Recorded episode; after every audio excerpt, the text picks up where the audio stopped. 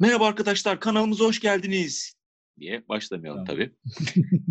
Merhaba arkadaşlar. Yayında Toplar Podcast Animasyon VFX sohbetlerine hoş geldiniz. Ben Cenk Köksal. Ben Özgür Aydoğdu.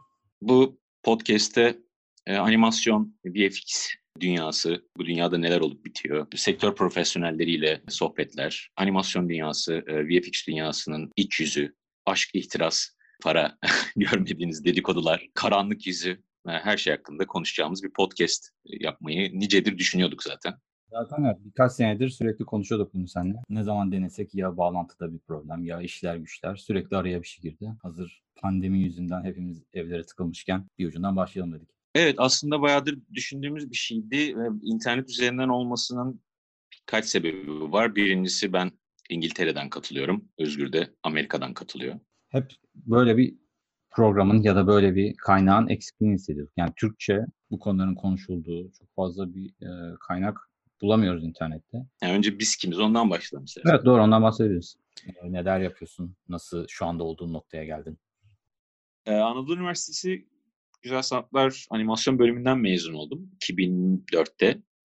O zamandan beri sektörde e, animatör, yani kah generalist, kah animatör olarak çalıştım İstanbul'da özellikle. Medikal ajanslarda, e, dijital ajanslar diyebileceğimiz yerlerde e, çalıştım. Sonra post prodüksiyon şirketlerinde, bir takım animasyon stüdyolarında görev aldım. E, sonra kendi kısa filmlerimi yapmaya başladım. Bir iki tane yapıp festivallerde onları yarıştırdıktan sonra yolum e, İngiltere, Londra'ya şu an olduğum yere düştü. E, iki buçuk sene oldu yaklaşık buraya geleli de. Burada da freelance olarak hem animasyon yönetmenliği hem animatörlük. E, bir de bunlara previz artistliği eklendi buraya gelince. Seni tanıyalım. Özgür Aydoğdu. Gururumuz. Aynı jenerasyon sayılırız seninle. Ben de 2000'lerin ortalarında sektöre girdim. Generalist olarak başladım. Bimold'da yaklaşık bir 5-6 yıl zaten seninle de orada tanışmıştık. Bir 5-6 yıl Evet. çalıştım orada. Daha çok uzun metraj da vardı ama çoğunlukla reklamlar üzerinde. Ee, Orada enteresan aklıma gelen Yahşi Batı'yı yapmıştık. Ondan sonra bir 1-2 yıl kadar freelance dönemim oldu. Orada yurt dışında çalıştım daha çok. Animation Mentor'un karakterlerini yaptım. Ondan sonra çok güzel bir ekipte Anima, Anima İstanbul'da Kötü Kedi Şerafettin'i yaptık. Ha, Şerafettin. Evet. Ya 2013, 2014 gibiydi. Ondan beridir de e, yaklaşık bir 5-6 yıldır da New York'ta e, Blue Sky stüdyolarındayım. E, Burada da ICG yapan stüdyo diye tanıtabiliriz. ICG ICG. Türk diyebilirsin. ICG yapan Türk. Özgür Aydoğdu bizimle beraber. Burada Ferdinand, Ice Age e, 5, Spies in Disguise projelerinde. Ha, yeni gösterime girmişti. Yeni yılda Christmas'ta mı girmişti? Geçen Christmas'ta evet. Geçen Christmas'ta Yani girmişti. özetle generalist olarak başlayıp reklamlarla pişip yavaş yavaş uzun metraja geçtim diyebilirim. Karakter artistliğine doğru. Evet. Rigger'lıktan gelerek. rig, uzmanlık alanım rig. Yani model ve animasyon da yapıyorum ama daha çok rig üzerine çalışıyorum. Ee, seninle ilgili de bir bölüm yaparız ama diye. Ee, senin bir karakterin vardı. Ee, O zaman üzerinde çalıştığın rig tekniğini, yöntemini anlattığın.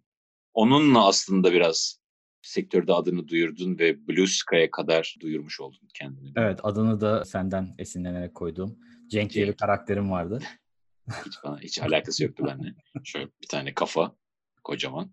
Onun face rigiyle yürüdü bu çocuk ondan sonra işte freelance işler, e, Blue Sky sen kimsin gel bakayım falan diye kapakladı. Oğlumuzu aldılar Amerika'ya götürdüler. Türkiye'de özellikle bizim jenerasyonda herkes generalist olarak başladı diyebiliriz herhalde. O yıllarda öyleydi. Hani okuldan rigor olarak mezun olmak falan gibi şeyler zaten yoktu. Evet. Yani rig diye bir şeye ihtiyaç olduğunu bile zaten aslında çalışmaya başladıktan sonra öğreniyorsun. Sektör de kendi gelişiyordu bir tarafta. O yıllarda doğan ihtiyaçlardandı. E, rig, rigger falan. Dediğim gibi herkes generalist başlardı ve generalist ekipler kurulurdu. E, bu bizim sektöre çıktığımız yıllarda değişmeye başladı işte yavaş yavaş gelişti. Türkiye'de bir de en çok sektörü iten şey aslında reklamlardı. O zaman hala da öyle. Şimdi biraz daha sinema ön plana çıkmaya başladı ama e, o reklamların hızlı temposu, sürekli bir şey yetiştirme telaşı, deadline'ların baskısı aslında bizi bayağı bir çok şey öğrenmeye itti o dönemde. Evet ya sektöre dönüp baktığımda o yani o hep şikayet ettiğimiz o hızlı baskısı, stresi ne zamana? Düneydi abi falan yetiştirme telaşları yani çok feci, çok kötü ama yani bir şey katıyorsa insana gerçekten hız ve bir yana şu pratik zeka kazandırıyor diyebilirim. Yani bu podcast'te neler olacak? Yani Türkiye'den ve dünyadan e, animasyon haberleri, e, animasyon, e, VFX, görsel sanatlar, e, zaman zaman sinema, belki sadece sinema ile ilgili episodlar olacak. Aslında zaten biz hepimiz Türkiye'deyken çok fazla bir araya geliyorduk ve her zaman yaptığımız muhabbetlerdi aslında bunlar. Şimdi evet. Evet. Türkiye'de sektör eskisi kadar küçük değil. Çok daha fazla çalışan insan var. Artık eskisi kadar bir araya gelemiyor. Birçok kişi de yurt dışına gitti. Yurt dışında okumaya giden bir sürü insan var. Hiç Türkiye'de sektörde çalışmamış ama Türkiye kökenli olan. Bunların da bir araya getirmek için aslında iyi bir fırsat olabilir diye düşünüyorum. Evet yani aynı dilden konuşan insanların e, paylaşımda bulunabileceği yani işte dinleyicilerin de e, yorumlarıyla, mailleriyle kontente katkıda bulunabileceği bir ortam olmasını dileriz aslında. Evet. Türkçe kaynak zaten yok. Ee, yani çok az var. Ee, olanların olanlarda çok kısıtlı. İşte bir animasyon gazetesi var. Komple animasyon animasyongazetesi.com. Komple animasyon haberleri. E, sektörle ilgili haberler, yeni kısa filmler, festival haberleri falan verebilen. Onun dışında Geek Yapar falan gibi işte ya da Kısa İyidir falan gibi siteler vardı. Kapandı galiba bilmiyorum süreli yayınlar da yok. Belki öyle bir şeye ilaç olur diye. başlamış olduk aslında. Nereden başlasak diye biz de bayağı bir kafa yorduk ama tabii ki gündem gereği hepimiz pandemi, hepimiz korona, hepimiz corona olduğumuz için bu aralar e, gündemin, pandeminin, bu koronanın etkisi e, nasıl oldu? Hani sektöre etkisi nasıl oldu? Hem Türkiye'de hem dünyada e, neleri tetikledi, e, beraberinde neler getirdi onları onlara biraz değineceğiz bu programda. Peki bütün bu durum sizi nasıl etkiledi? Ne yapıyorsunuz şu anda? Londra'da durum nasıl? Londra'da durum nasıl? Londra yani, yani siz evden çalışıyordunuz zaten. Evet ben e, Londra'ya geldim geleli işte burada bir şirket kurdum. Freelance olarak işlerime devam ediyorum bir şirket çatısı altında. Bir, bir stüdyolara gidip çalışıyorduk genelde ama evden de çalıştığımız oluyordu. O yüzden ben, ben en son e, çalıştığım proje bittikten iki ay sonra falan zaten e, salgın e, yayıldı iyice. E, gündeme oturdu.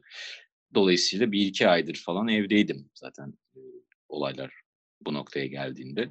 Yani bizim için çok fazla bir şey değişmedi ama İngiltere için tabii ki çok fazla şey değişti. Biliyorsun onlar e, mevzuya sürü bağışıklığı abi bir şey olmaz ver ver. Ver ver pandemiyi ver salgını. Gezin gezin. Güzel şey yapın. Takmayın kafanıza. Hani bütün ülkelerin refleksi bu herhalde ilk önce.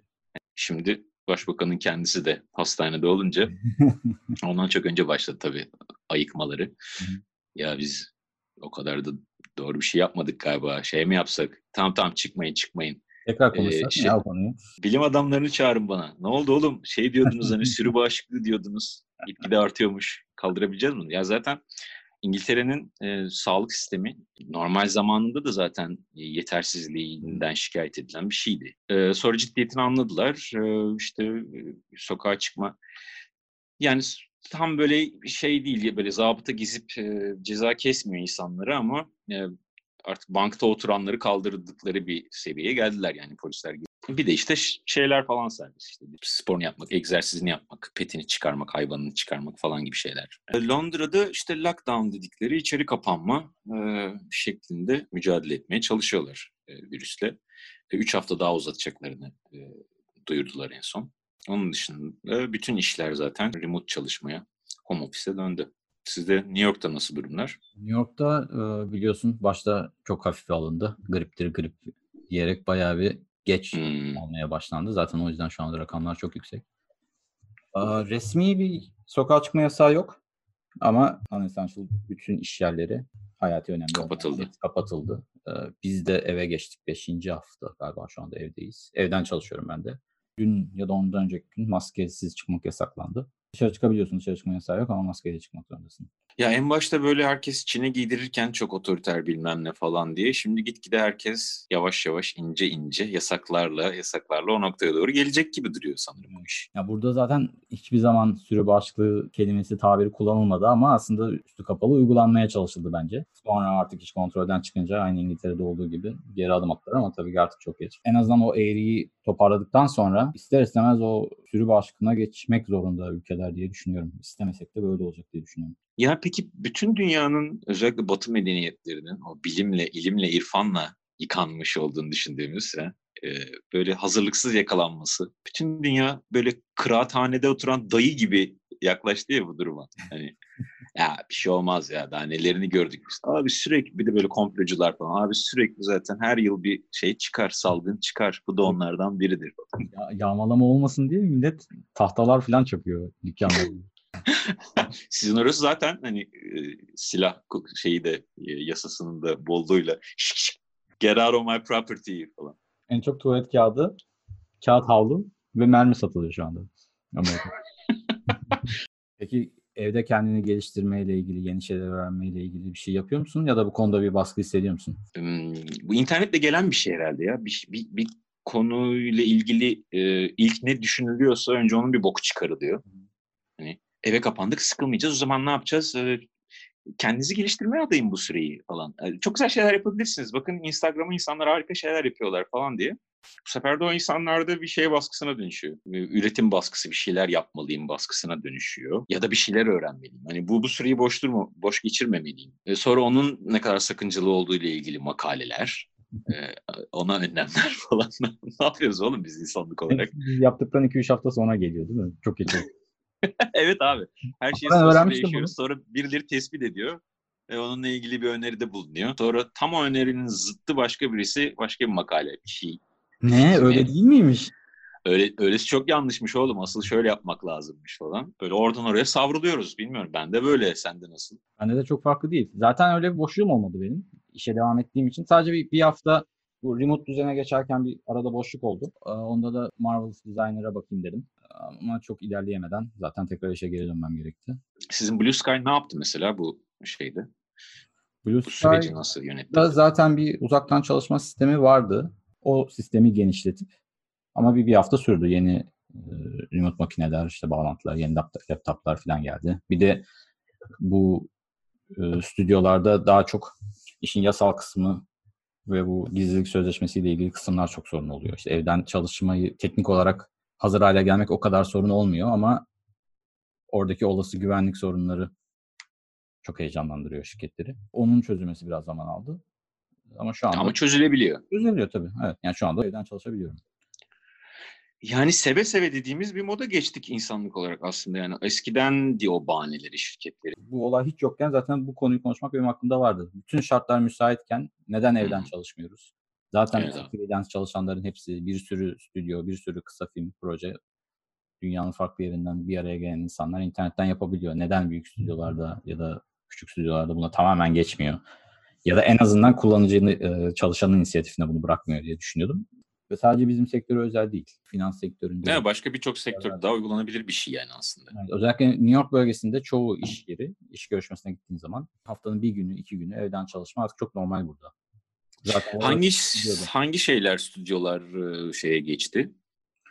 Ee, home, home office, evden çalışmaya. E, double negative falan tarzı. Zaten dünyanın farklı yerlerinde ofisleri olan, Londra'da, Kanada'da, Hindistan'da, Çin'de ofisleri olan şirketler zaten çok alışkındı bu sisteme. Zaten her şeylerini online yapıp birilerine materyal gönderdikleri için onlara çok kolay geçmişler diye duydum. Yani cuma paydos verip pazartesi evden herkes çalışmaya başlamış. Daha çok orta ve küçük şirketlerde, stüdyolarda biraz sorunlar çıkmış. Şöyle ki yine bu gizlilik sözleşmesinden dolayı şirketler son dakikaya kadar çalışanların işe gelmeye zorlamışlar. Ve şöyle ilginç bir şey gördüm.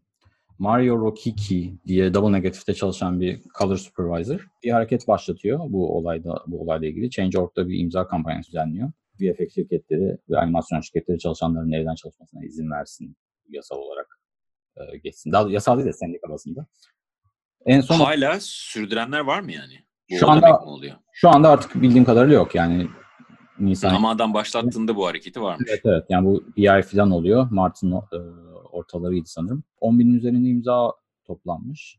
Adresini de koyarız aşağıya açıklamalara. O bir hareket yarattı sektörde ve ondan sonra şimdi sanırım herkes yavaş yavaş geçiyor. Ya şimdi geldiği durumda zaten şey gibi oldu. İnsanlık suçu gibi oldu. Ne? Hala insanları ofislere mi getiriyorsun? Tüh Allah belanı versin falan gibi bir noktaya geldi şirketler. O yüzden cesaret edemiyorlar muhtemelen bunu. Herkes remote işi remote çözmenin peşinde bir şekilde. Sonuna kadar direndiler dediğin gibi bu gizlilik söz Bu gizlilik sözleşmelerine açıklık getirmek lazım belki de biraz. Nedir abi gizlilik sözleşmesi? Gizlilik sözleşmesi NDA diye geçiyor. Çalıştığım projeler çok işte gizli proje diye geçtiği için işte iki sene sonra, üç sene sonra vizyona girecek filmler olduğu için bunlarla ilgili hiçbir sızıntı yapılmaması gerektiği için. Proje hakkında bilgi sızdırılmaması için. Sızdırılmaması için. Yani bu isteyerek de olabilir, istemeyerek de olabilir. Sızdırılmaması için bunu güvenceye alan bir e, işverenle çalışan arasında. Bütün bütün önlemleri aldığına, alıcı alman gerektiğini anladığına dair imzaladığın bir sözleşme şekli Evet, aslında. Seni evet. yasal olarak bundan sorumlu tutan bir sözleşme şekli.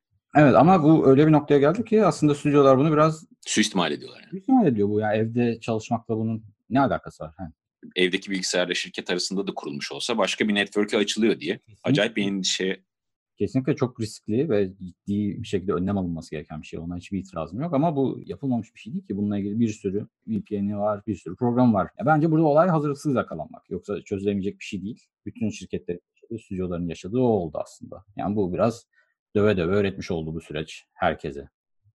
İyi, o anlamda hayırlı oldu aslına bakarsan. Çünkü o arkası, arkasına da sığındıkları bir bahaneydi stüdyoların bu. işlerin formunu herhangi bir şekilde değiştirmemek için yani. Projenin güvenliği, projenin duyulmaması. Ya bir anlamda haklılar. Şöyle şeyler olmuyor. Yani Hollywood bir kurtlar kapanı olduğu için hani bir projenin e, sinopsisinin bile duyulması başka bir prodüksiyon şirketinin, başka bir stüdyonun hemen onlardan önce aynı sinopsise sahip başka bir film çıkarttığını defalarca gördük işte Bugs Life Ends on Sea'den. Happy Feet, Evet. Surf's Up falan hani ya bunlar yaşanılan şeyler daha önce. Ama yani bu bunu engelleyeceğim diye de insanları zorla artık hala bu devirde şirkete getirmek böyle bir böyle bir kriz anında. Büyük hayvanlık aslında da. Tabii, tabii. Neyse onu çözdü gibiler. Onun karşılığında aldığın risk çok fazla arttı. Yani çünkü sağlık artık mevzu bahis. Yani burada da bir- birçok stüdyo eve geçti. Ama tabii sektörleri pis etkiledi. Hani hem projeleri etkiledi hem de animasyon ve VFX sektörü, reklam sektörü e, komple etkilendi bundan. Devletlerin verdiği çeşitli destekler, şeyler var. Hem freelancerlara. İn- İngiltere Ee, nasıl yaklaşıyor bu olaya? Freelancerlara ile ilgili bir çalışma var mı? Yani gönül isterdi ki şu anda Türkiye ile ilgili de konuşalım da freelancer'a gelmeden önce normal normal bir yardım da çok fazla yok gibi şu anda bizde. O yüzden o konuda konuşacak çok fazla bir şey yok gibi Türkiye ile ilgili. Fazla bir şey yok. Stüdyoların kendi e, işte post prodüksiyon stüdyolarının, işte animasyon stüdyolarının kendi e, bireysel çabaları, Hı hı. şirketsel çabaları varsa vardır. Onun dışında resmi e, devlet bazında bir, bir söylem, bir, bir destekten bahsedilmiyor henüz. Yani başka meslek grupları için de bunlar çok konuşulmuyorken animasyon, VFX falan esamesi okunmuyor yani ülkede zaten öyle bir şey yok.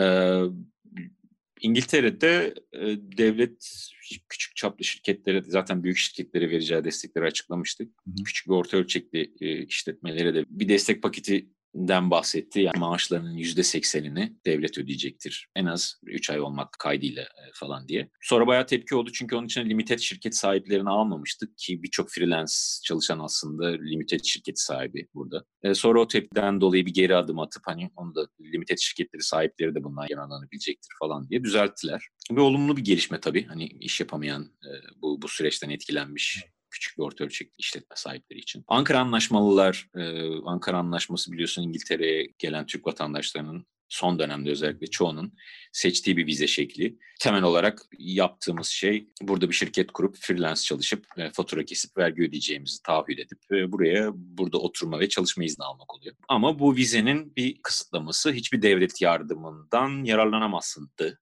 Hmm. E, ama bu bahsedilen e, yardımların hepsini devlet yardımı statüsünden çıkardılar. Dolayısıyla Ankara Anlaşmalı işletme sahipleri de bundan yararlanabilir oldu. O bir rahatlattı Ha, o buradaki. Evet. evet buradaki Türk e, kesimini. E, yani evet etkilendiysen bir, bir nebze bir destek görebileceksin e, devlet tarafından gibi bir durum var.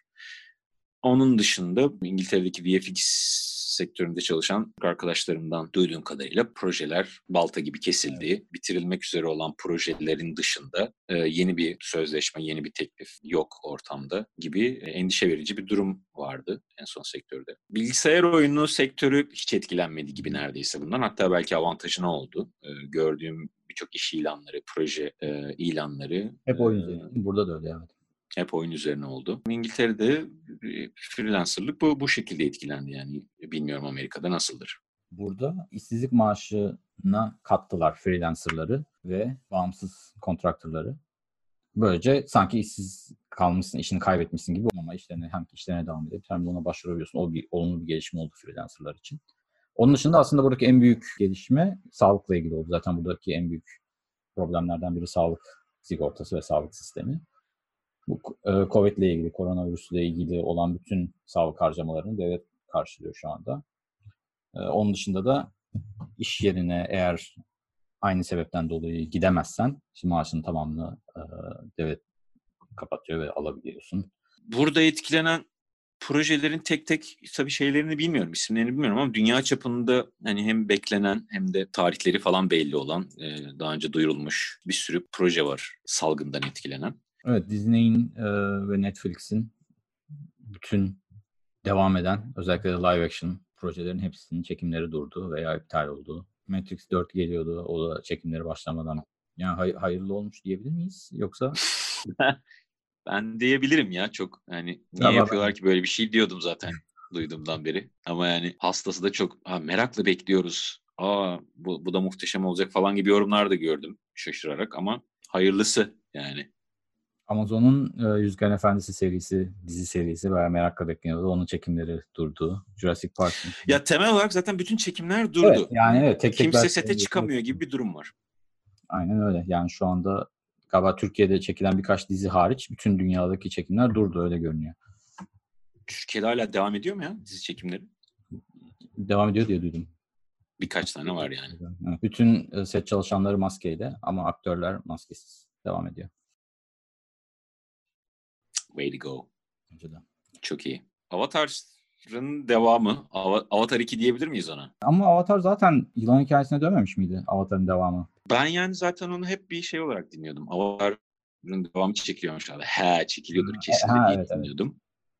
Hani ne bir e, ben official bir e, duyuru falan duymadım. Öyle insanlardan duyuyordum hani Avatar başlamış. Ne bir resim, ne bir set fotoğrafı, ne bir tasarım, ne bir hiçbir şey sızdırmadılar. Ya çok diskret gidiyordu. O bir Gizli herhalde saklı. haber değeri var onun. Onu öyle ara ara ısıtıp ısıtıp koyuyorlar herhalde. Ben E de tabii.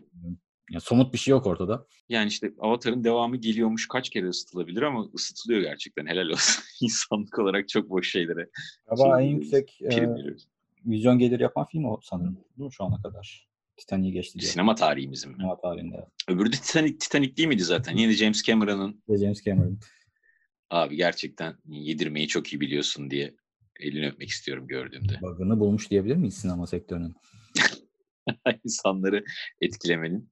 Ee, Fantastic Beast 3 ertelendi. Ee, Galiba İngiltere'de daha popüler sanırım değil mi?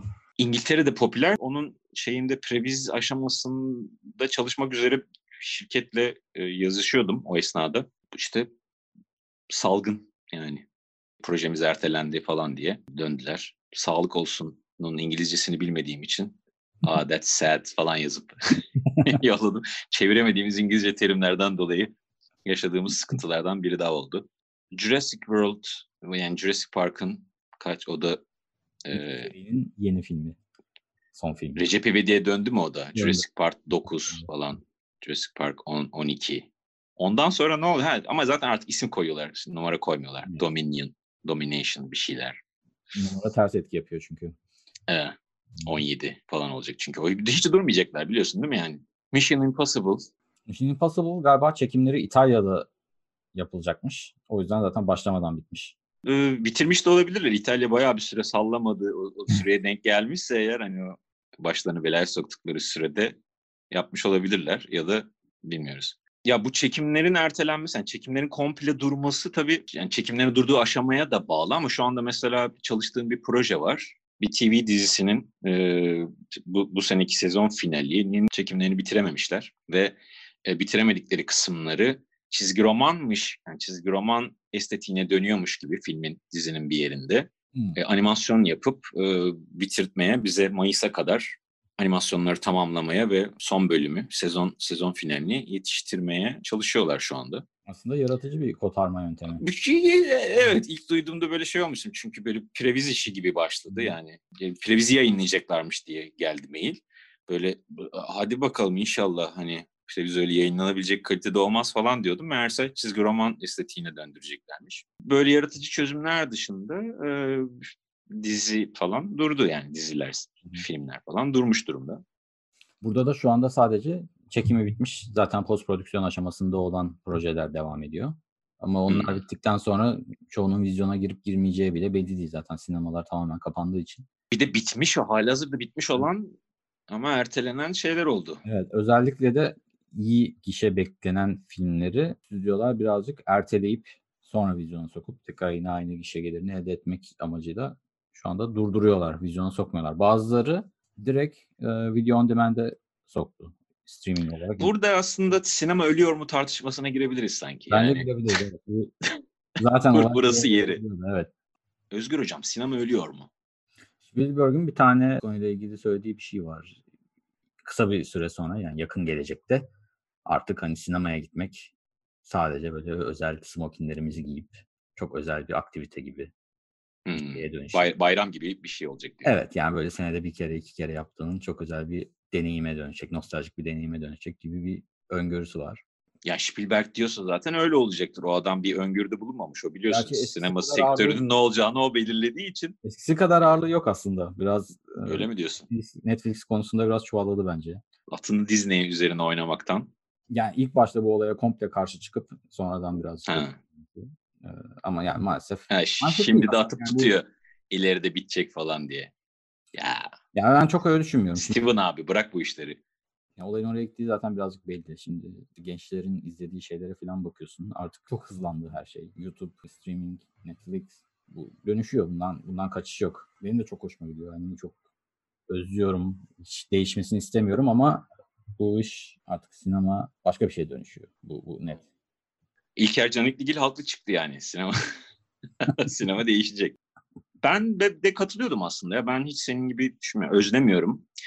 Ee, son birkaç senedir de sinema deneyimine olan sinirim, dönüştüğü hale olan e, tepkim gitgide kızgınlığa dönüştü. Çünkü yani artık o eskisi gibi oturup karanlık büyük bir odada e, büyük ekranda sessizce filmlerimizi izlediğimiz bir şey değil yani bu. Bir, öyle bir deneyim olmaktan çıktı. Konuştuğumuz, telefonumuza baktığımız, yemek yediğimiz falan bu, özellikle buraya e, İngiltere'ye geldikten sonra hani burada e, hep işte kafamızda büyüttüğümüz Avrupa abi orada insanlar daha medeni, her şeyin oturmasını kalkmasını biliyorlar. Nah biliyorlar. Hiç de öyle bir şey yok. Burada daha da beterdi yani. Ağlayan çocuklar. Bilmiyorum be- belki de biz sürekli böyle işte çocuk filmi sayılabilecek hani animasyon filmlerine de gittiğimiz işte süper hero filmlerine de gittiğimiz için mi bilmiyorum ama yani, yani deneyim hiç e, hoş bir hal almadı artık yani. Ya- yanımda böyle kocaman böyle dürüm burritosunu açan insanlar böyle soğan kokularıyla Joker izlediğimde en son e, dedim ki yani bu, bu işin boku çıktı arkadaş bu bu yani hem para verilesi hem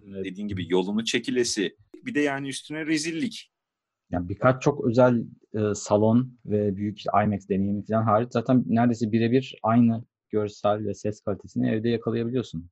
Zaten 90'lara göre yani bizim büyüdüğümüz yıllara göre belki gişe olarak artıyor ama aynı aynı, aynı anda sinemada olan insan sayısı azalıyor. Yani bizim zamanımızdaki gibi bir sosyal aktivite değil artık başka bir şeye dönüştü zaten. Yani bir takım hype'lar var. İşte Marvel filmi geliyor. Herkes heyecanla onu görmek zorunda hissediyor kendini ve ona gidiyor. Ya da arada bir böyle Spider-Man gibi, Joker gibi bir abi çok iyi bu Evet. senenin en iyi filmi, Evet. muhteşem ağzımın suları aktı falan diye yorumlar duyup gittiğin filmler haricinde çok da büyük patlamalar yaşanmıyor aslında. Yani 3-4 tane film inanılmaz yüksek kazanıyor ve ortalamayı yükseltiyor ama geri kalanları vizyona bile giremiyor. ya hemen vizyona. E, o ayrı bir mesele. Vizyona girebilmek bir Türkiye'de de bir, bir tekere dönmüş durumda Evet. bu işler. Hı. E, sinema sahiplerinin aynı zamanda prodüktörlük yapabildiği bir o- ortamda e, kendi filmlerine yer açmacalarla falan. Ortam ucuz demeyeyim ama komedi filmleri hani o hep bilinen komedi filmlerinden öteye çok geçemez oldu dışarıdan izlediğim kadarıyla. Evet yani bağımsız bir şey, biraz farklı bir şey görmek istiyorsan orası artık doğru adres değil gibi. İşte insanlar alternatif e, online streaming platformları, işte en azından onlar kendi dizilerini işte Blue TV falan gibi kendi dizilerini yapıp biraz daha işte main, mainstream'den farklı, ana akımdan farklı bir şeyler yapmaya çalışıyorlar. Ama olay o yani biraz eğer farklı bir şey görmek istiyorsan bizi de baktığımız yönü değiştirmemiz gerek gibi geliyor bana. Bence kesinlikle buraya doğru gidiyor ama bunun sonu nereye gidecek onu ben de tam tahayyül edemiyorum şu anda. Çok enteresan ama sayılar yükseliyor. İşte Disney Plus çok kısa bir zaman oldu. 50 milyon aboneyi geçti. Gerçekten mi? Evet yani ne ara oldu ben anlamadım. Hani zaten mevcut projelerin hepsini aktardılar oraya. Yakında Ama yani Disney büyük bir tekele dönüştüğü Evet. için aslında çok da zor. Her şey onda yani Marvel'lar da onda. Kendi filmleri Pixar onda. yakında zaten e, diğer platformlarda olan Netflix'te falan olan sözleşmesi dönemi bitecek olanları da oradan alıp tekrar sadece Disney Plus'a koyacak. O, Hmm. o bir yükselecek. Netflix zaten bütün sektörü ele geçirmiş durumda. Ama bu işin sonu nereye varacak ben de bilmiyorum. Evde sinema yani evde bir şeyler izleme, dizi izleme neyse tecrübesi güzel de bu çok tan seçmece olayı biraz sakıncalı sanki. Hani birçok zaman bir, bir şey izleyelim macerası. Scroll scroll scroll onu mu izlesek bunu mu izlesek derken abi iki saattir Bakalım bari. bir şey, bir şey arıyoruz bari yatalım bir şey izlemeden gibi. Bir şey izlemek değil de izlenecek şey aramak, scroll etmeye falan dönmüş durumda. Ya bu zaten bence çok daha genel felsefi bir tartışma. Yani çağımızda arzu ettiğin şeylerin hepsine çok kolay ulaşabilmek şu anda zaten. İyi bir şey mi kötü bir şey mi? Netflix'e özel bir problem değil bence. Netflix'e ezmeyelim bu, bu, bu konuyla. Peki animasyonun bu ortamda, pandemiyi de katarak için içine söylüyorum, e, yükseleceğini düşünüyor musun? Ben öyle düşünüyorum çünkü şu anda geri dönüp baktığımda bütün Disney en e, en büyük prodüksiyon şirketlerinden biri değil mi? Bütün projelerini durdurmak zorunda kaldı. Netflix aynı şekilde. Şu anda devam eden projeler sadece çekimleri bitmiş ama post prodüksiyon aşamasında olan projeler ki onlar da müzik ve seste sorun yaşıyorlar. Çünkü yine insanların bir araya gelmesi lazım o aşamaların da yapılabilmesi için. Şu anda sadece VFX ve animasyon çalışabiliyor evden. Evet, live action olanların sonuna geliyoruz. İşte benim bu bahsettiğim çizgi romanla kotarmaya çalışan proje gibileri de Mayıs, Haziran gibi herkes en son yayınlamak durumunda kalacak ve sonra aslında content, live action content yok. Gerçek çekim proje anlamında bir şey e, üretilebilir, sürdürülebilir değil. Yani en azından animasyon hala üretilebiliyor. Bence bu şu anda çok büyük bir avantaj. Cartoon Brew linkinde bu konudan bahseden bir yazı okudum. Onu da aşağıda veririz. Görünüşe göre tam gaz devam ediyormuş hani animasyon üretimi.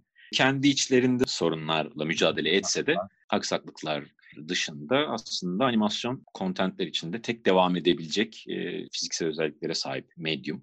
Disney yakın zamanda şu anda aktif projelerinde çalışamayan ekiple birlikte sadece evde geliştirdiği e, At Home with Olaf diye bir kısa animasyon serisi yapıyor. Tamamen evde. Yapıyor. Evet ve şu anda YouTube'da yayınlamaya başladı. Ha. Yani bakabilir. Evet. Ya o bir bu işin olabildiğini ve nereye gittiğini aslında gösteren bir şey. Nickelodeon'un işte Cartoon Network'ün menajerlerinin falan şeyleri var, yorumları var bu, bu makalede. Simpsonlar gibi, Family Guy falan gibi yapımlardan röportajlar, alıntılar var. Hepsinin söylediği şey yani bazı prodüksiyonlar network'ten, kanaldan hani haftada bir değil de iki haftada bir yayınlanalım Hı hı. dışında çok bir özveride bulunmak zorunda kalmamışlar. O da üretimin e, alışılmadık bir şekilde bir anda e, başka bir ortama aktarılmasından dolayı aslında. Yani, yani bir anda herkes remote oldu ve eskisi kadar hızlı çalışamıyoruz. Ee, onun da sebebi yani işte ne kadar bağlantılı bizim bu bas, baş, başında bahsettiğimiz bağlantılar hızlı falan filan okey de e, review edemiyoruz. Ee, izlemeler, yorumlar, yetkililerden, egzekütiflerden sekmesi, herkesin işi e, şekillendirmesi süreci yavaşladı. E, onun dışında çok bir problem yok gibi duruyor. Komple Family Guy'ın son episodlarının komple müzik kayıtlarını bile bütün müzisyenlerden Zoom üzerinden mi Skype üzerinden mi ne online alıp kompoz etmiş kompozları falan var anlatan. E, yani bir şekilde olabileceğinin e, şeyini yaşıyorlar. E, can, an- canlı örneğini yaşıyorlar.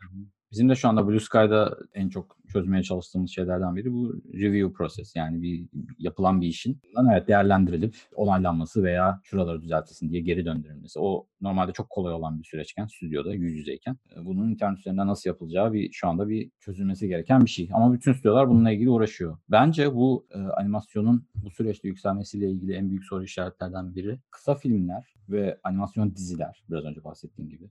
Onların çoğu zaten bir şekilde remote olarak yapılabiliyordu. Yani bir sürü kısa film zaten dünyanın farklı yerinden insanların bir araya gelip internet üzerinden bir çalışıp yaptığı şeyler oluyordu genelde.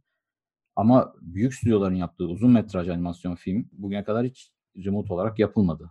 Ve bu filmlerin bütçeleri çok yüksek. Yani özellikle Pixar'ın Disney'in filmleri 200 milyon dolara buluyor ve aslında tamamen gişeye endeksli. Yani gişede onun geri alacağını bildiği için bu kadar büyük yatırım yapabiliyor. Mevcut durumda her ne kadar animasyon ve diğer teknik kısımlar uzaktan halledilebilse de işte işin ses, kurgu e, kısımları var ve müzik kısımları var. Bunlar için hala insanların bir araya gelmesi gerek. Bu kısımlar nasıl çözecek henüz belli değil. Buralarda Bence işte o bilmiyoruz. Ya şey gibi oluyor ya bir takım kavramları ilk defa bütün insanlık olarak ilk defa yaşıyoruz. Tür olarak ilk defa karşılaşıyoruz. Bitcoin gibi yani. Bitcoin'in de ne olduğunu, nerelere varabileceğini falan yaşayarak öğreniyoruz ya ona göre kanunlar çıkarılıyor, regüle ediliyor bilmem ne. Bu da bu da ona benz ben biraz ona benzetiyorum yani. Bizim sektörümüze has olan bu süreçlerde yaşa, yaşanarak e, öğrenilecek, geliştirilecek gibi geliyor. Yani Disney'de, Pixar'da feature film için bile müzik nasıl bestelenir uzaktan, seslendirme nasıl alınır, animatör nasıl review edilir falan çözmek zorunda kalacak abi. Başka yolu yok yani. Ne daş mı yesin bu insanlar? Ayaklarını mı yesinler yani? yani bu işler devam edecek demek ki. Yani bu süreç çok uzarsa belki ben bütçelerin biraz kısılıp daha kolay üretilen, daha kolay tüketilen içeriklere birazcık kayabileceğini düşünüyorum. Yani belki uzun metraj film yapmaktan vazgeçip streaming platformlara daha düşük bütçeli filmler ya da daha kısa filmler gibi ya da çizgi diziler gibi böyle bir şey kayabilir belki. Büyük stüdyolar böyle bir şey yapabilir. Ya hayırlı da olur. Uzun metraj, uzun metraj yani kısa ve orta metrajın da belki bu sürede biraz daha değerlenebileceğini düşünüyordum ben de. Yani hem format olarak hızlı tüketime olan uygunluğu sebebiyle de. Yani kısa ve orta metrajın uzun metrajdan e, daha çok ilgi görmesi büyük bir olasılık bence yani. Bence de çok da iyi olur. İyi olur evet yani her şeyin e, yani uzun metraj uzun metraj canımızı yediler ya yeter de tamam harcadığınız paralar anlattığınız hikayeler tamam e, e, hepsi de aşağı yukarı birbirine benziyor zaten Aynısı. formatınız. E, en son şeyi not almıştın sen John Lasseter'ın e, Skydance'i Skydance Animation'ı e, Ilion Stüdyosu'nu satın almış. Onların duyurdukları üç film var ya. Evet. Sinopsislerine baktın mı? Üçü de böyle bir kız magical bir dünya ile ilgili bir şeyleri bozmaya çalışıyor. Onunla ilgili bir maceraya çıkıyor. Üçü de mi abi? Hepsi hepsi de mi yani bunların? Magic, büyü bilmem ne. Bir kızın başka bir dünyaya yolculuğu falan. Çok da yaratıcı e, olduklarını düşünmüyorum yani uzun metraj konuda. Kısa, kısa ve orta metraj o anlamda daha challenging bir ortam gibi geliyor bana. Ben de aynı aynı fikirdeyim. Zaten e, sırf kısa film üzerine bir bölüm yaptığımızda hani bu konuya daha çok uzun uzun değiniriz örnekleriyle falan ama ben de hani animasyon dünyasına özel olarak hani kısa filmin yerinin çok ayrı olduğunu düşünüyorum. Yani yönetmenlerin vizyonunu, düşüncesini gerçek anlamda özgür olarak tek paylaşabildiği, tek uygulayabildiği alan olarak görüyorum ve çok değerli buluyorum. O yüzden bu sürecin sonunda önem kazanırsa insanlar bunun değerini daha çok bilmeye başlarsa çok güzel olur. İnşallah diyoruz ve next topic yani bu, bu salgınla ilgili de e, sektörde olan gelişmelerden biri Netflix'in e, tüm çözüm ortaklarına, prodüksiyon şirketlerine ve e, set çalışanlarına destek amacıyla vermeyi vaat ettiği 100 milyon dolarlık bir paket var. Galiba o ilk önce bütün sektöre yapacağım diye çıktı. Sonra işin detayları ortaya çıkınca sadece işte kendi projelerin içinde olduğu bir kısmı yani çok büyük bir %80 gibi 100 oranı. milyon dolar zaten bütün, zaten bütün evet. sektör için çok komik bir böyle kişi evet. başı 10 dolarımız yattı efendim hesabınıza falan gibi bir şey olurdu yani öyle. Sanırım birer milyon dolarını bu sendikalara ve organizasyonlara vermek. Bir takım fonlar kurulmuş, e, yardım e, organizasyonları da kurulmuş. Onları da desteklemek. Geri kalanını da kendine kontent üreten set işçilerine ve oyuncuları dağıtmak şeklinde bir karar almış. E, herkesten önce kesenin ağzını açan oldu yani. Bütün ülkeler ne versek, nasıl bir destekte bulunsak derken Mart'ın başında Netflix açıkladı böyle bir yani Evet en azından sektöre özel bir şey olması açısından hiç yoktan iyi. Ama para kime yetecek? Ondan 100 milyon doları beğenmez olduk mi? Yani çok şükür buna da şükür. yani daha gönül isterdi ki daha çok olsun. 200 olsun, 500 olsun. Bize ne oluyorsa bana hiç gelmiyor bu arada bunlar da. Peki bu süreçte bayağı bir festival etkilendi ve ertelendi. İptal olanlar var. İstanbul Film Festivali, Cannes Uluslararası Film Festivali ki bunlar özellikle Cannes bayağı bir sektörü işte hem ödülleri herkes bekliyor hem ondan sonraki yapılan orada yükselen ve adını duyuran filmlerin yaptığı anlaşmalar ve diğer ülkelerde altınları yani bütün sektörü bir sene boyunca etkileyen bir şey aslında sadece bir, evet, bir... değil ondan daha fazlası. NSC Animasyon Festivali dün sanırım bir online bir gösterim yapacaklar galiba. Yani online Evet iptalini açıkladılar. İyisi bu sene yapmayacağını İptal açıkladı. Bir şey olmayacak. Ee, ama online bir versiyon içinde açıklamalara da koyarız. Şu sayfaya bakarak olun. Burada açıklayacağız gibi bir duyuruları var. Galiba kısa, kısa film seçkisi de açıklanmış. Evet official selection'lar açıklandı. Ama seçtin de select de dayı nereye select kısmı henüz açıklanmadı. Yani nerede select bunlar? Seçtik çok güzel filmler. Hmm, nerede oynatacaksın bilmiyoruz. Onu, ona bakacağız modunda şu anda. Ee, New York tam haberler için Özgür Aydoğdu'ya bağlanıyoruz. Burada e, yani animasyon üzerinde değil ama Tribeca Film Festivali önemli bir olay. O iptal oldu. Ama o da sanırım online gösterilecek. Öyle mi? Ee, evet. Online film festivali yani daha önce böyle burun kıvrılan bir şeydi. Ben kendi filmlerimin festival süreçlerinden biliyorum. Online film festivali hmm, hani bir şey yapamamışlar online yapıyorlar falan gibiydi. Yükselen bir iki tanesi vardı böyle sükse yapan ama böyle festival işi, exposure işi, kendini gösterme, kendini tanıtma, bir network kurma, insanlarla tanışma da olduğu için sanırım. Orada yapımcılar Online kısmı. gelmek. Evet, böyle online olması fikri tıpkı e, bizim remote çalışmamıza bakıldığı gibi Hor böyle görülen. aşağı hor görülen, itilen, ezilen bir, bir şeydi. Şimdi yani bütün bu büyük festivallerin ben Allah'ın sopası yok diyorum buna yani. Sanki şey gibi şu anda bütün festivaller böyle birbirine bakıyor. O ne yapacak? O online'a geçecek mi? Yani Vay hep- online'a geçti o Evet, zaman biz de geçeriz lan ne olacak? Ee, yani işte etme bulma dünyası sen öyle hor görürsen online festivali Allah da seni böyle online olmaya zorlar yani. Annesicim atıp tutuyordun yıllarca. Ha, gelin Fransa'da coşacağız, kopacağız. Kimlerle tanıştıracağım sizi? Herkes burada falan. Al şimdi yap. Ee, FMX iptal oldu. FMX Stuttgart, Almanya Stuttgart'ta yapılan büyük bir festival değil aslında. O bir fuar. Yani Sigraf'ın Avrupa versiyonu.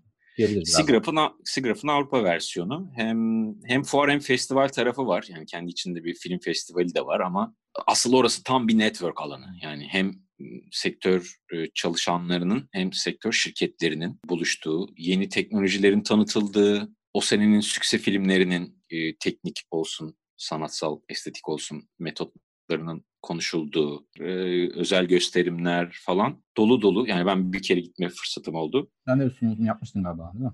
Orada bir ha bir sunum yapmıştık. Yani küçük bir kısımda biz de bunları yaptık abi falan diye anlatıyorduk. Festivalin yani fuarın kendisi oldukça devasa ve e, tam bir Alman işi, Alman disipliniyle yürütülen her şeyin tıkır tıkır işlediği bir şeydi. Onun iptal olması etkiler mesela hani.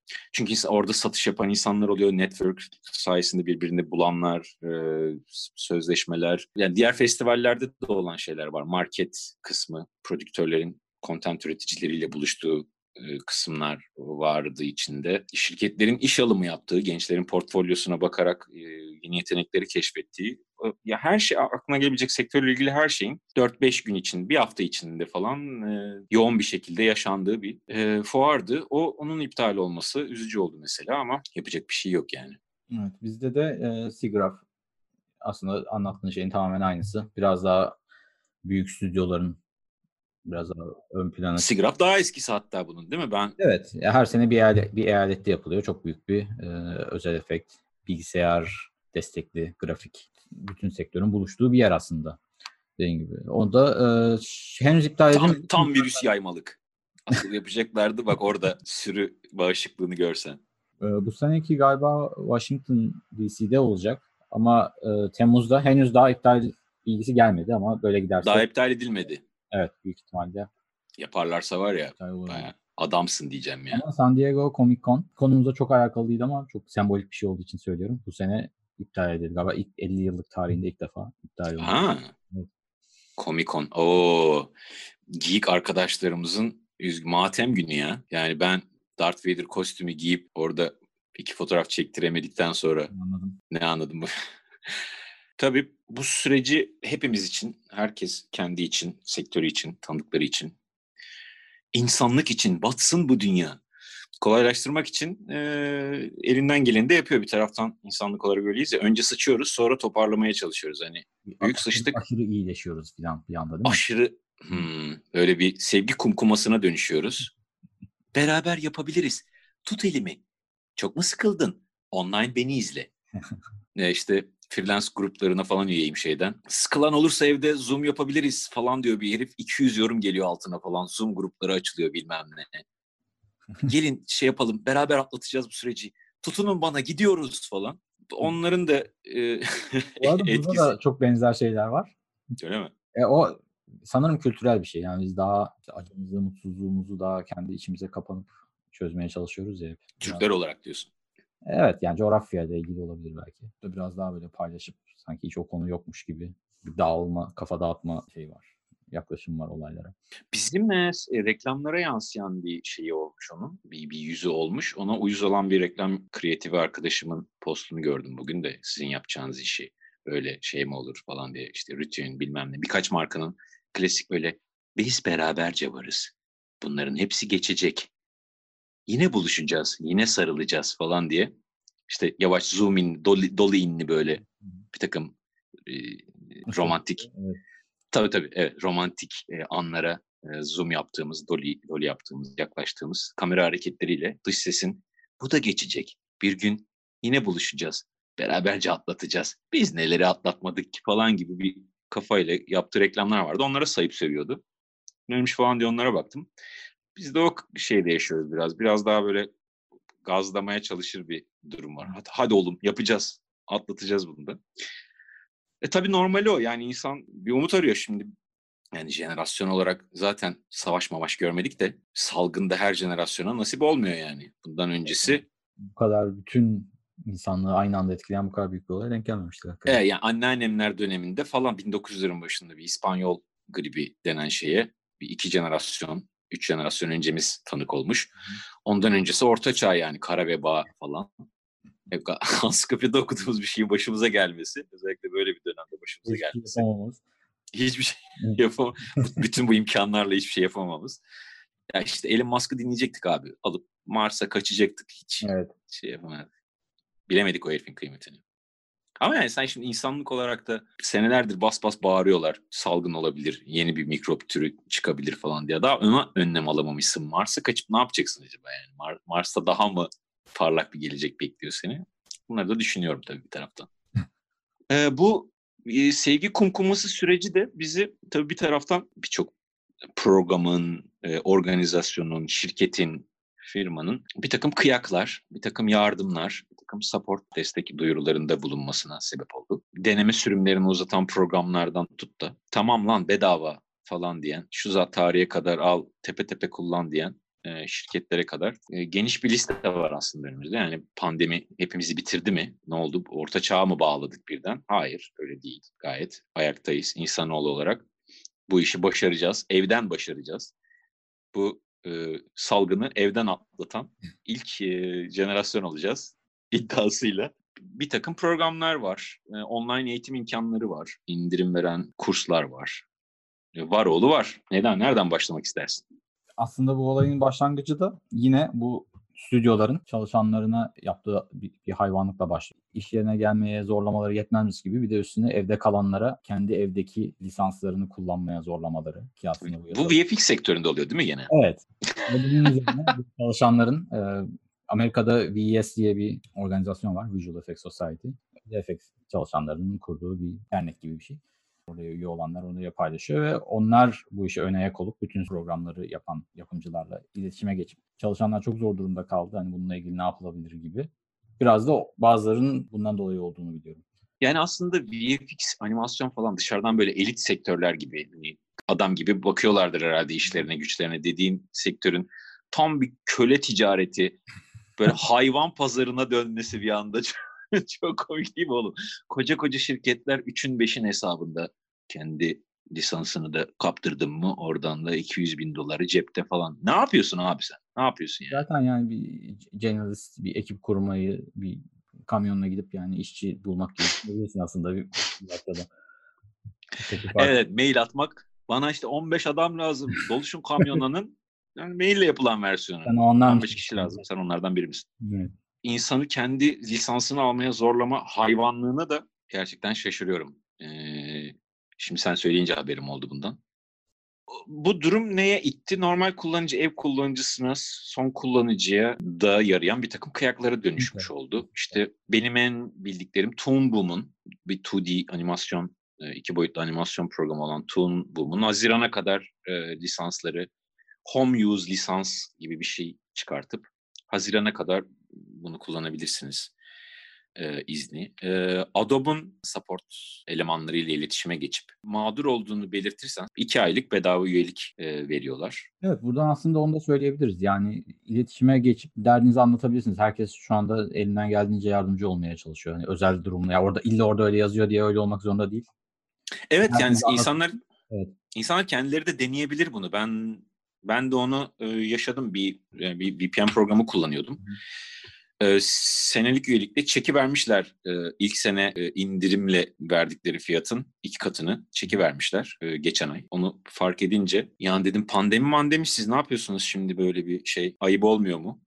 Böyle yazmadım tabii. Onun İngilizcesini ve daha kibarını yazdım. Hani ya biliyorsunuz pandemi süreci bir, bir şey yapar mısınız yoksa iptal mi edeyim subscription'ımı, üyeliğimi diye. Aa tabii falan diye hemen e, geçen seneki fiyattan yarı fiyatına. Evet yani gayet mini ultimatomlarla birçok şey Evet. Evet evet. E, aba altından sopa göstermek mi dersin küçük? Yani neticede bir deal dönüyor aranızda. Bir anlaşma söz konusu. Böyle bir şey yaparsan devam ederim. Yapmazsan üyeliğimi kesebilirim. Ayrıca da kesebilirim yani üyeliğimi. O kadar para ödemek istemiyorsam. E, Adobe işi o kadar da büyütmeden sadece hani bu salgın durumundan e, etkilendiğinizi ve daha az ödemek istediğinizi ya da herhangi bir şeylerinden yararlanmak istediğinizi söylerseniz direkt hiç sorgusuz sualsiz uzatıyorlar. Evet. E, Proco ne abi? Proco diye bir Roku internet üzerinden yayın yapan e, aslında YouTube kanalı var. Daha çok desen dersleri, anatomi, kalem üzerine hmm, online eğitim. online eğitim veren böyle muhabbeti falan çok tatlı bir eleman. Onun Hmm. videoları bayağı sektörde biliniyor. İşte ayrıyeten figure drawing, işte model üzerinden desen çalışmak isteyenler için fotoğraf setleri falan var. O da bir destek sağlamış. 30 günlük işte şeyini uzatmış. Bayağı bir indirim yapmış. Hmm, tutorial'larına, derslerine %20 indirim yapmış. Evet. 30 günlük deneme sürümü falan. Güzel. Kalipek diye bir program varmış. Sen bana yazınca gördüm. Ben E, iPad kullanmadım. Bizim stüdyoda iki animatörler bayağı kullanıyor. Oradan seviyorlardı anladığım Evet. kadarıyla. 30 gün deneme sürümü vermiş. E, kadim kurgu programımız Avid 90 güne uzatmış free home license'ı 3 ay boyunca. Maya bu arada hiç beklemediğim bir Evet, hamle yaptı. Oto. Autodesk, Maya kullananlar bir sektörde hakim 3 boyutlu programlardan biridir değil mi? Sektörü kontrolü altına almış diyebiliriz. Evet şu anda sektörde en en yaygın, endüstri standardı haline gelmiş animasyon programı. Evet. Yani 2300 dolarlarda olan e, senelik lisansını 340 dolarlara indirmiş. Maya Indie diye bir lisans çıkarmış. Herhangi bir eksiği gediği yok. E, Full Maya e, lisansını daha ucuza alabiliyorsunuz. Aldım, hemen aldım. Böyle bir şey olamaz dedim yani bu, fi- bu fiyatı bir daha bulamam.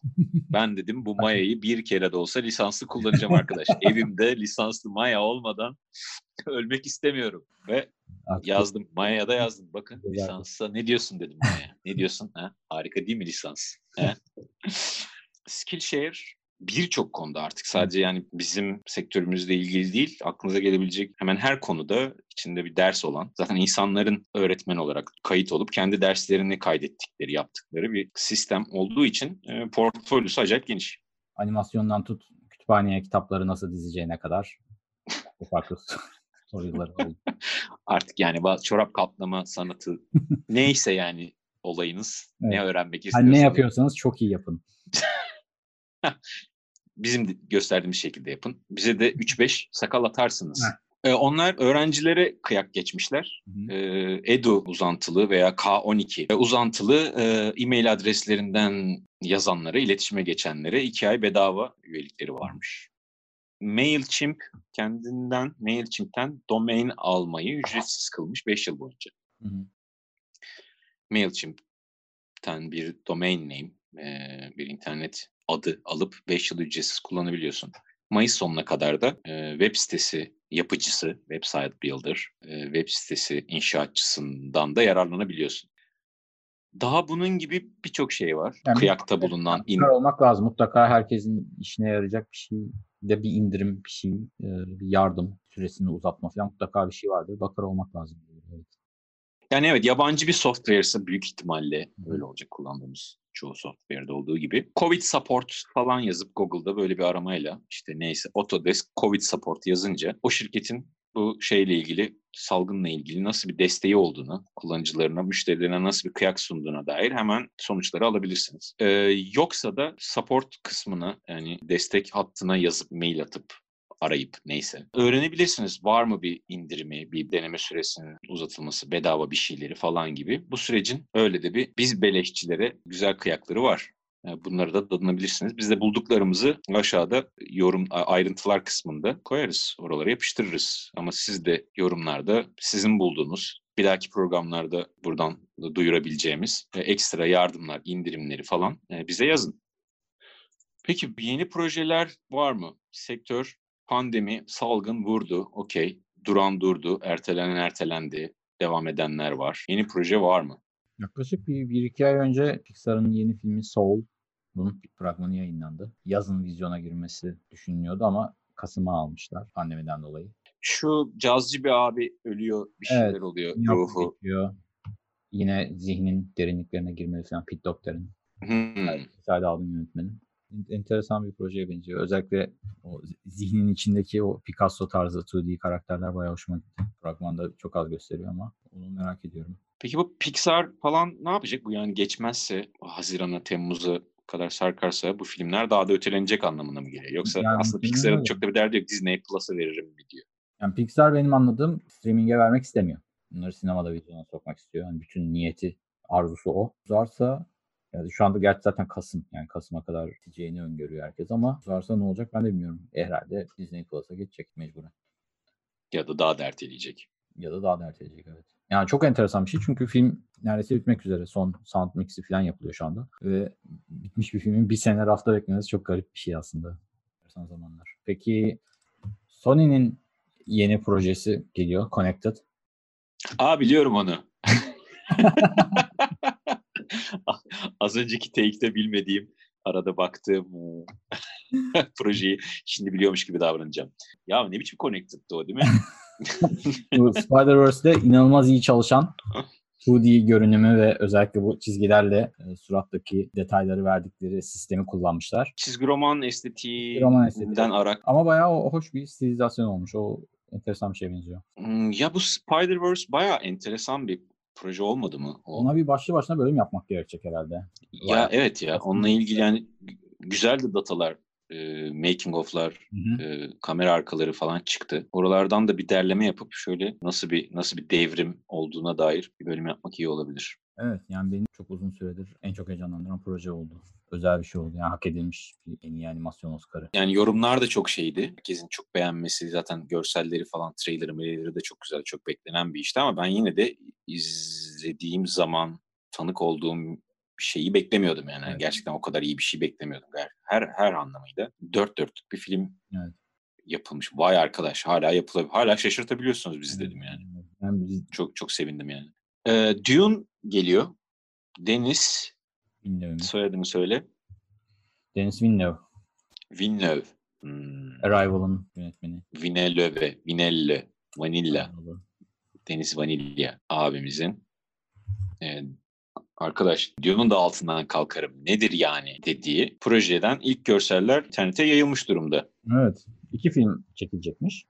Ne, ne düşünüyorsun? Adam ne yapsa bugüne kadar iyi kalktı altından. Hastasıyız kendisinin en son. Blade Runner'da tekrar gönlümüzü fethetti yani. Tartışmalı bir konudur. Seven, sev- seveni vardır, sevmeyeni vardır belki bilmiyorum. Hiç abi olmamış diyeniyle karşılaşmadım ama vardır illaki. İnternet burası çıkacaktır altta yorumlarda. Abi Blade Runner bile beğenmişler diyecek olan. Ben çok sevmiştim. Hastası olduğum bir tarzı var. Bu seviniyorum yani o adam bir proje aldığı zaman vay anasını iyi bir şey daha gelecek demek ki e, dediğim bir yönetmendi. Dune'u alması Dune biliyorsun çok olaylı bir content'tir. Jodorowsky'nin bir ara bu işe soyunduğu, hakkında bir belgesel var hatta altta linkini bırakırız ya da ismini. Jodorowsky's Dune diye ünlü kadim yönetmenimiz Jodorowsky'nin bile soyunduğu bir proje. Benim Sonra David ceza. sonra David Lynch'in kucağında patlaması. Yani büyük risk. Bilmiyorum. Yani çok merakla bekliyorum ben de.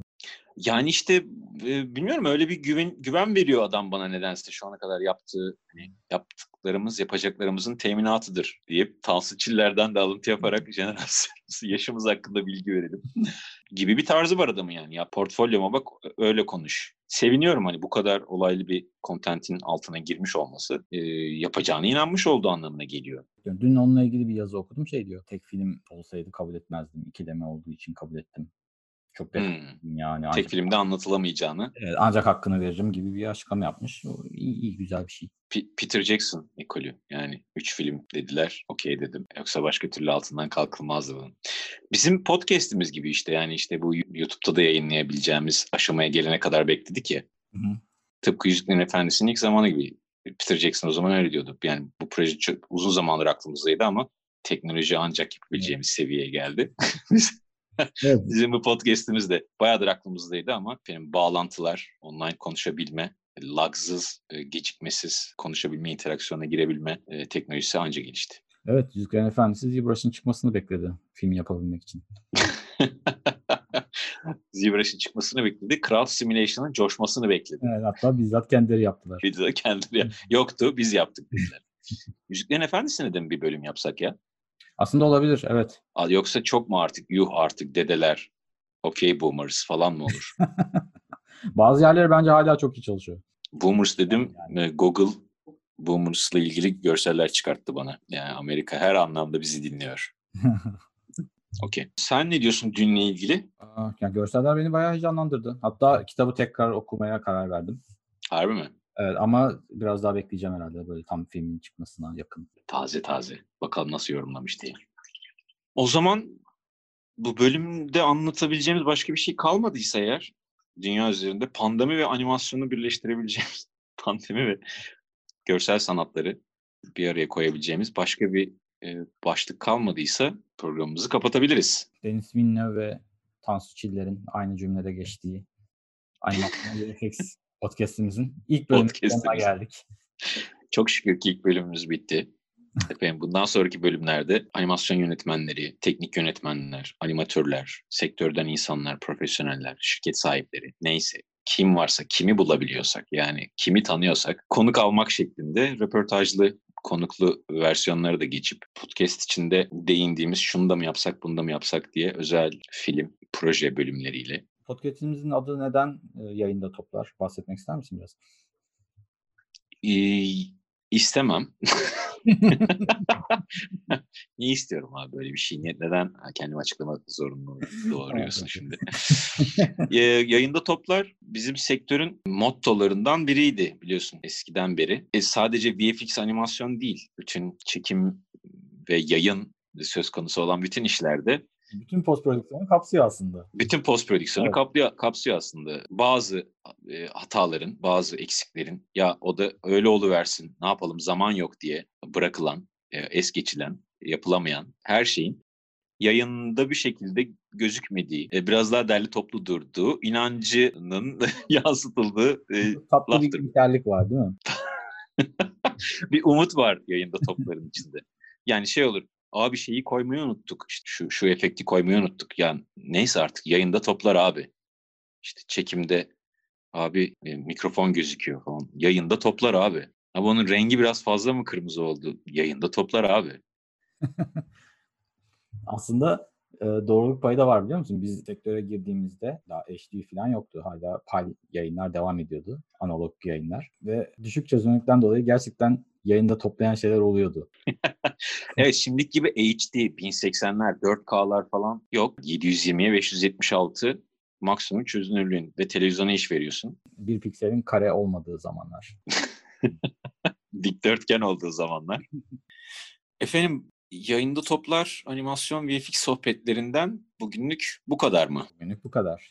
Ya bu haftalık bu kadar. Biz her hafta burada olmaya çalışacağız Tabii, yani. Evet. Covid'den, Corona'dan ölmezsek. Ölmez sağ kalırsak gündemde neler var neler yok. Animasyon sektörü nereye gidiyor? İçeriden insanlarla bunları konuşmaya devam edeceğiz. Kapanışı YouTube izleyicileri için How Does Animation Work diye en sonunda birileri animasyonun nasıl bir şey olduğunu, kaç çeşit animasyon tekniği olduğunu derli toplu, estetik bir biçimde anlatmayı başarmış bir kısa filmde. Sağ olsun genç öğrenci bir arkadaşımızın güzel bir kısa filmi var. How Does Animation Work diye. Tyler Pakana. Bunun da linkini koyalım. Nasıl şeylerden bahsettiğimize dair küçük bir fikir verir. Ve haftaya tekrar burada olun. Bizi dinleyin. Sevdiyseniz dinleyin. Sevmediyseniz dinlemeyin. Yani üye olun, olmayın, like'a basın, basmayın. Bunlar gerçekten umurumuzda değil. Seven dinler. Öyle bundan gelir elde edecek. Oğlum çok tutarsa var ya uf, yürürüz falan gibi bir hırsta değiliz. O yüzden kafanıza göre takılın. Üye olursanız işte her hafta uyarı geliyor falan filan galiba. Evet galiba öyle zaten herkes biliyor. E artık yani bu saatten sonra bana kanalımıza abone olmayı unutmayın arkadaşlar. Like butonuna ve yorum bırakma falan dedirtmeyin koca koca adamlara. E, yorumla yazabilirsiniz. Abi şu da vardı, şunu da atladınız falan. Hep birlikte konuşalım. Bakalım yani. Her şeyin hayırlısı. Öyle mi şimdi? Anında yazıyorsa Özgür. Kaçış yok. Ondan yani kaçış yok. O yüzden Efendim kendinize iyi bakın. Hoşçakalın. Sağ olun.